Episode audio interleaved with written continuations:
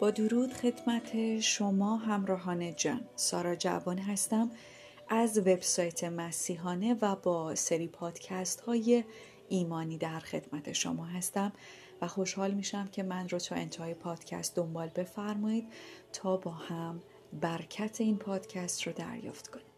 امروز می‌خوام در مورد موضوع بسیار مهمی با شما صحبت کنم و این موضوع به قدری گسترده هست که شاید در چند پادکست بخوام تهیه ببینمش و تقدیم شما عزیزان کنم.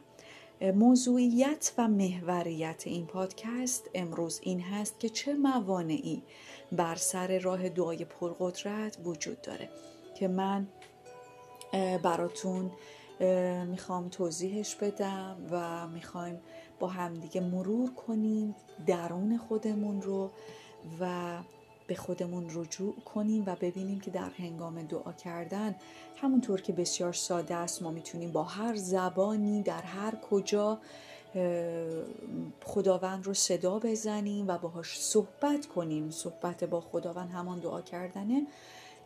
چه زمانی و چه موانعی باعث میشه که دعای پرقدرت ما اون ارتباط قلبی که قرار هست با خداوند برقرار کنه رو برقرار نکنه. خب روشنترین مانع بر سر راه دعای پرقدرت اینه که توی قلب شخص دعا کننده گناه اعتراف نشده وجود داشته باشه.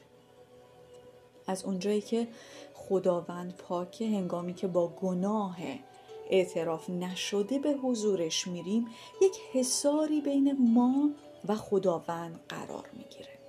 و اون گناهی که هنوز قبولش نداریم که این گناه هست و هنوز طلب بخشش در رابطه با این گناه رو نکردیم و فکر می‌کنیم نه درون ما هیچ چیزی وجود نداره برای اعتراف کردن. اونجاست که رابطه قطع میشه و دعای ما جواب نمیده. همین آیه رو در اشعیا فصل 59 آیه دو هم داریم. داوود نیز همین نظر رو داشت و از روی تجربه می‌دونست که خدا از کسایی که سعی می‌کنن گناه خودشون رو پنهان کنن و یا قبول نکنن همیشه دوره. اگر بدی رو در دل خودمون داشتیم خداوند ما رو نمیشنوه. در مزامیر فصل 66 آیه 18 به این موضوع برمیخوریم. کتاب مقدس به جنبه های مختلف گناه اشاره می‌کنه که مانع میشه دعای ما پرقدرت باشه. همون لحظه ای که می‌خوایم با خدا صحبت کنیم. وقتی چیزی در درون ما هست که هنوز در موردش پافشاری می‌کنیم که این گناه نیست اونجاست که اون رابطه قطع. و اون صدا قراره برسه به جایی که باید نمی‌رسه. اول وقتی که به جای زندگی در روح مطابق با جسم زندگی می‌کنیم. یعنی زندگی دنیوی تمایل به دعا کردن و توانایی ها به ارتباط پرقدرت با خداوند قطع میشه و باز داشته میشه. اگرچه ما وقتی تولد تازه پیدا می‌کنیم طبیعت جدیدی رو دریافت می‌کنیم اما این طبیعت جدید هنوز در جسم کهنه ما داره زندگی می‌کنه. و هنوز اون خونه و اون خیمه کهنه و فاسد و گناه آلود وجود داره.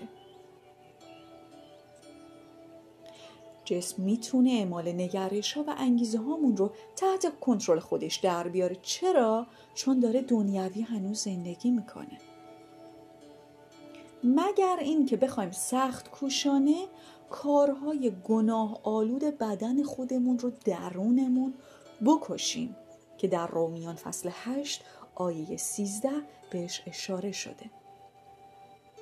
ما در رابطه درست با خداوند باید زیر هدایت روح القدس قرار بگیریم و این روحی که در ما دمیده شده رو به همون پاکی دریافت کنیم.